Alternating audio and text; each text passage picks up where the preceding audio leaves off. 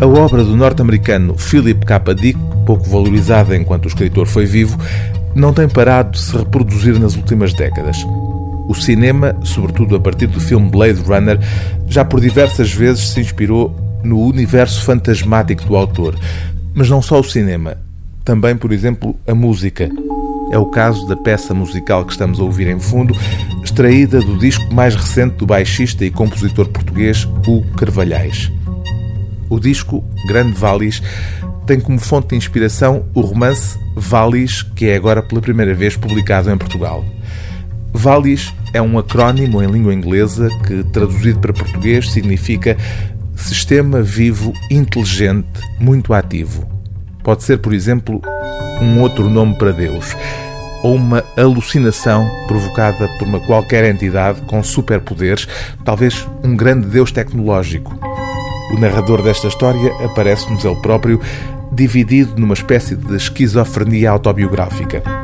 Não é por acaso que Roberto Bolanho descreveu Philip K. Dick como uma espécie de Kafka mergulhado em LSD e raiva.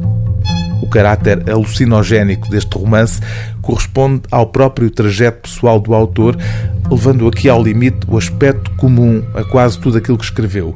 A ideia, como já alguém notou, de que a realidade não é realmente lá muito real.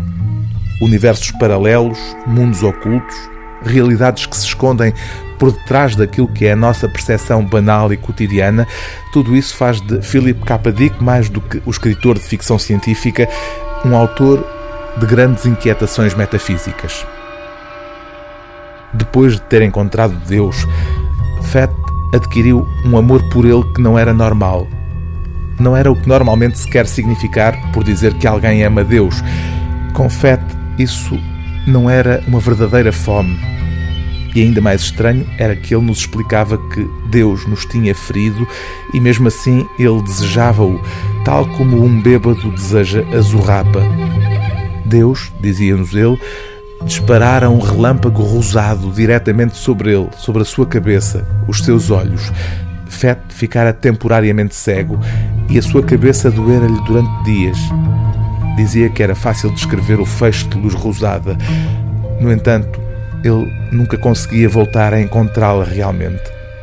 Nada podia gerar aquela cor, exceto Deus.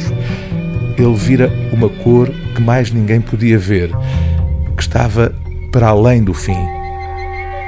O livro do dia TSF é Valis, de Philip K. Dick, tradução de Eurico Fonseca, edição Relógio d'Água.